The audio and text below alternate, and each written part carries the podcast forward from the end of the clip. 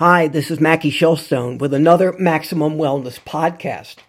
My topic today is essential amino acids support muscle protein synthesis. Building muscle, nine essential amino acids at a time, is the driving force behind muscle protein synthesis. Overcoming the normal effects of muscle breakdown, resulting from a host of situations like exercise training, rehabilitation sessions, surgery, trauma, and the advanced age related loss of muscle known as sarcopenia, with the associated loss of strength known as dynapenia. A net balance between the synthesis and breakdown of the muscle tissue, uh, where the synthesis or the making is higher than breakdown, equates to what's called the anabolic or building response versus the reverse, called catabolism or breakdown. Using resistance training as an example, once the session is complete, the body begins the process of releasing intracellular uh, essential amino acids to support the synthesis of muscle. In essence, your body robs from Peter to pay Peter to the extent of the cellular muscle, cellular muscle damage caused by the intensity and the volume of the session. Bodybuilders know that recovery from intense frequent training six muscle, muscle training sessions per week, sometimes with daily split routines in the AM and PM, starts with a post absorptive meal or essential amino acid supplementations within two hours after the session is complete. According to Essential Amino Acids and Protein Synthesis Insights into Maximizing Muscle and Whole Body Resistance to Feeding, which appeared in the December 2020 issue of the online peer reviewed journal Nutrients. Quote, intracellular amino acid recycling is not 100% efficient. Muscle protein breakdown can exceed muscle protein synthesis in the post absorptive state, resulting in a net loss of muscle protein. In order to replace the lost muscle protein, exogenous, that means uh, consumed outside the body, essential amino acids are required to increase circulating concentration to induce this stimulation of what's uh, let's call it MPS muscle protein synthesis while simultaneously reducing the breakdown. The study authors from Arkansas, Korea, and Tennessee point out that dietary essential amino acids represent the primary stimuli for an increase in muscle protein synthesis and subsequent expansion of the skeletal muscle protein pool while also serving as a resource for the organs in the abdominal cavity. Those are known as splanchnic and tissues, dur- tissue during periods of stress, like trauma or inadequate uh, essential amino acid consumption.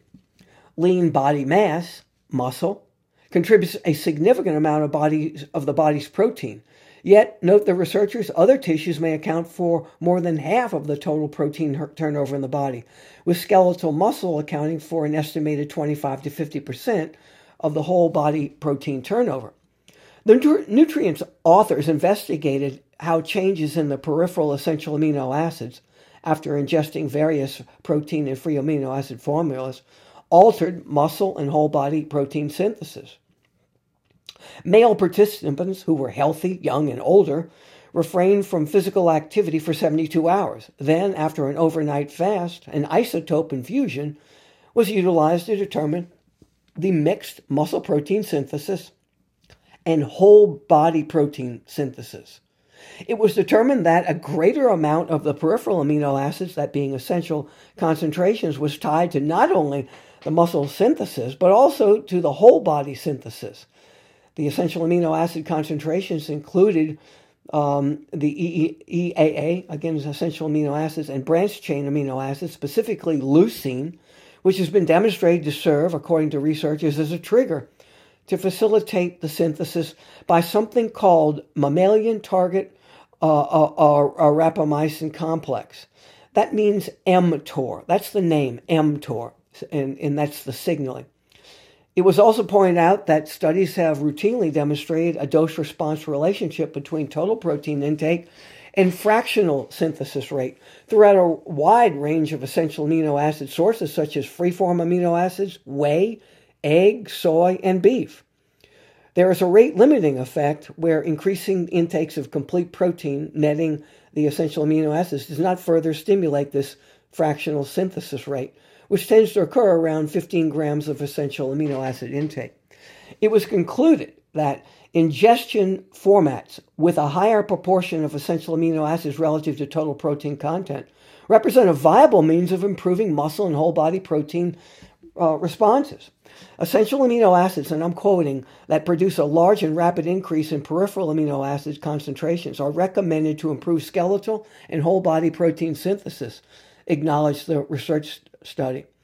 From an exercise training and intensity perspective, perspective, here's the takeaway. Supplementing with a high biological value protein source, whey or casein isolate, within two hours of completion of the training session begins the repair process. Then incremental doses of 15 to 20 grams, as determined by a body composition analysis and lab studies relative to your age, your health, and training status, um, under the auspices of a sports dietetic nutritionist, will net the best return on your um, investment with the goal of supporting your lean muscle tissue. If you want more information about this, you want to read the actual study, I urge you to go to maxwellnutrition.com. That's M A X W E L L nutrition.com. You'll find that and more. Uh, the, the latest research across the board on COVID and nutrient support, and everything you wanted to know um, in performance and wellness, and uh, some very excellent products on that site, nutrition, all made in the USA. I'm Mackie Shilstone, and until next time, as I leave you, I wish God bless you, keep you safe, healthy, prosperous, and for those of you that are hoping to or have opted for the vaccine, um, let's hope um, we follow the guidelines of our country, CDC, and get it done and follow the safety procedures. And we'll all come together to be stronger after that. I'm Mackie Shilstone. I'll talk to you next week. Be well.